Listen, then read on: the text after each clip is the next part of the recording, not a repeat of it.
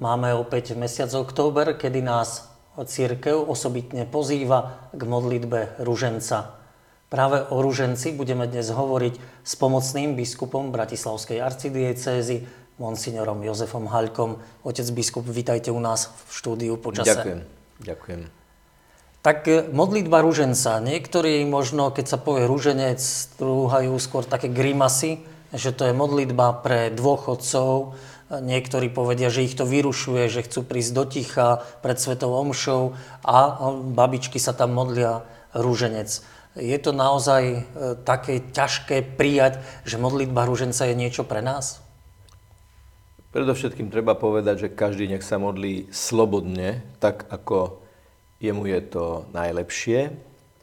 A najlepšie je to vtedy, keď ho to približuje k Ježišovi, Prehlbuje to jeho osobný vzťah s Ježišom ako s našim osobným spasiteľom, vykupiteľom a záchrancom. To je úplne prvá vec.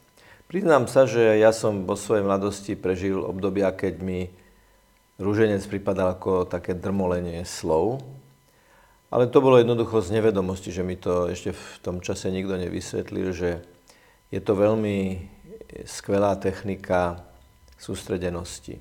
Teda je to spôsob, ako sa sústrediť určitý konkrétny čas, určitý konkrétny rámec na nejaké konkrétne myšlienky. My si to neuvedomujeme, ale aj v hovorovej reči používame, keď sa rozprávame na jednu tému, tak používame stále tie isté slova, tie istú, tú istú terminológiu, tie isté pojmy, pretože jednoducho sa rozprávame na jednu konkrétnu tému. No a rúženec vlastne nie je nič iné, ako že si vytvoríme tých 20 minút, pol hodiny alebo aj viac času na zosústredenie na Božiu prítomnosť. Preto hneď nadvezujeme signál s Bohom, keď povieme Oče náš, oslovujeme Boha a hovoríme, tu sme, Pane, tu stojím a chcem tieto chvíle venovať rozhovoru s Tebou. Nevadí vlastne ani výber miesta pri tejto modlitbe. Nie je to len kostol. Ja sám sa často modlívam aj v aute, aj na bicykli, popri turistike. Ale často vidím aj mamičky, ktoré kočikujú, že majú v ruke rúženec a sa modlia.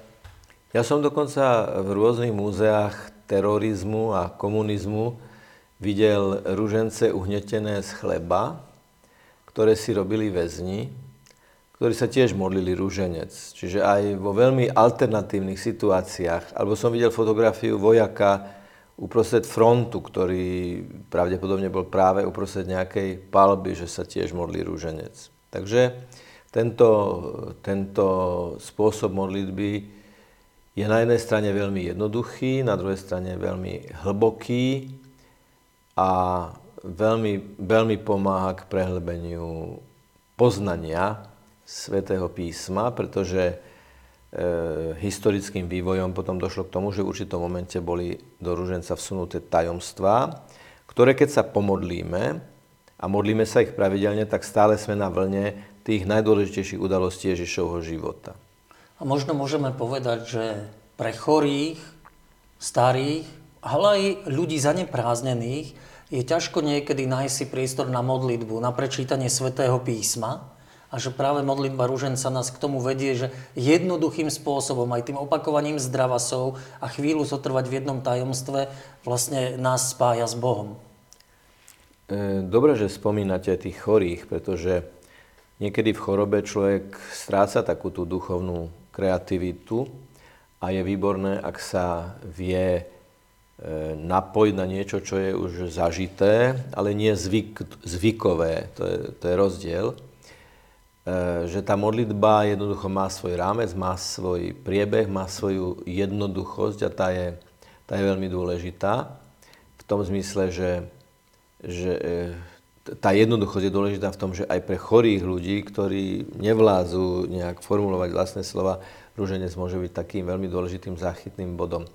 Napokon aj na Michelangelovej obrovskej freske v Sixtinskej kaplnke vidíme rúženec v jednej scéne ako tí, ktorí sú hore a ktorí sú spasení, tak tí, ktorí sú ohrození zatratením, tak e, im spúšťajú rúženec ako záchranné lano. A možno ešte jeden moment, e, keď som pôsobil ešte v rádiu katolíckom, Ľudia sa spájali v modlitbe cez rádio Rúženca, čiže túžili mať tí osamotení chorí ľudia spoločenstvo. A to rádio, ten priestor im poskytol práve pri tej modlitbe spoločenstvo, ktoré im chýbalo.